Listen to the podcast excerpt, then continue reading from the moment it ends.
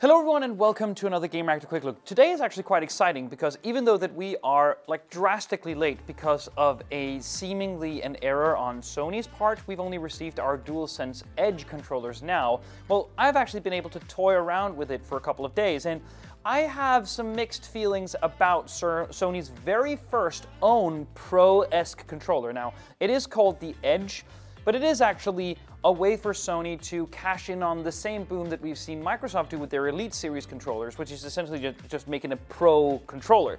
And Sony has, up to this point, been really happy with letting third parties make their pro controllers. So we've seen some from Scuf, we've seen some from Razer. Um, there has been a couple and they've all been pretty solid, but there is just something magical that happens when a first party platform holder makes their own take on a Pro-esque controller. Again, we've seen that with the Elite and the Elite Series 2 over on the Xbox part of things. So here is the DualSense Edge. So we can just take a little brief look right here. It looks very akin to a regular-esque DualSense with a small, you know, set of changes here and there. So first thing, obviously, is that if you buy your DualSense Edge, you get a bunch of accessories, a bunch of extra things, which helps it make a more adaptable, customizable, and pro experience. One of these things is the little, this little hard case.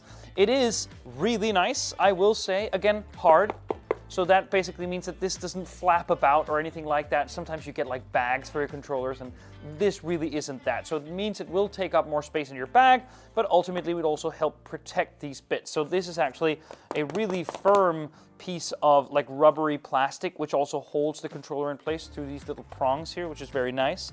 Um, inside here, you also find a variety of different things. You find two uh, back paddles here, there is actually four. So if I remove the controller real quick, there are these two.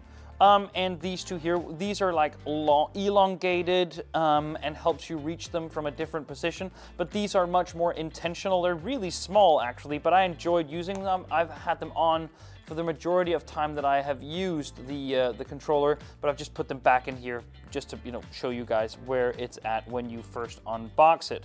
Um, but yeah, it, very, very nice so far. I, I don't have anything negative to say about the accessories themselves.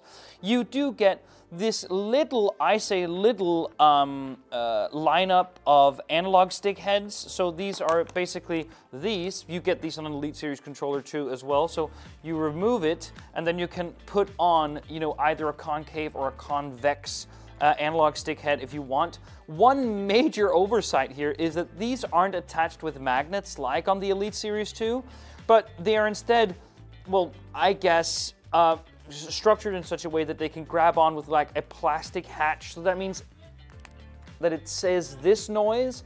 And if you swap them keenly throughout like six months of daily usage, I can very much see this particular um, component buckle in that particular way. But again, that's something we're going to have to see a, a little later. Um, so obviously, um, going back to the case, you also get a cable lock. That's actually a really neat little feature, and that basically means that if you have a cable inside uh, your controller here, uh, and you have that plugged into your PS5 and you're in the middle of a really important game of Call of Duty or Tekken or whatever, you can attach this little cable lock here onto the back of the controller. So that basically means that if someone ends up stumbling in the USB Type-C cable, um, this will keep it attached. It's not going to jack out or anything like that. So very neat little thing.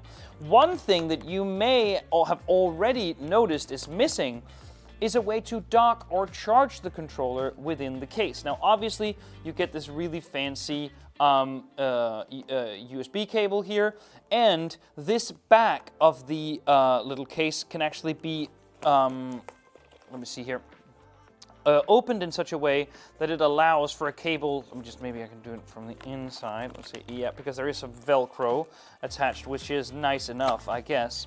Um, so you can charge it through this little port here. But for one, it isn't magnetic in the way that I would like. Velcro does get tired after a little while, and if you do this often, my guess is the wear and tear will start to like just you know you'll be able to notice it after a little while. And the other thing is that with the Elite Series 2, you actually get a little dock, and that particular little dock helps it so that you know it actually is a wireless charger you get with your controller when you buy it. And this is just a big hole for a USB Type-C cable. That isn't as elegant to me. Now, the controller itself is really nice. There are a couple of changes which they've made. So for one, this piece of plastic here is now glossy. Not sure how I feel about that. Um, but overall, a lot of this is just a DualSense controller. So the face buttons are essentially the same. The D-pad is essentially the same. The uh, touchpad is essentially the same. Um, there are a couple of extra buttons. So this one, this one right here, uh, can be remapped through a fantastic first-party software integration, which helps you just as you uh, connect the controller for the first time. There are two here, and then obviously there are two of those back buttons which you can uh, supply from the case here. And you can, of course, also trigger how much you want the triggers to be able to be pushed down. So if you close this, it's just a straight up button press, but if you open it up, it has that gradual activation that we know from modern first party controllers in another way.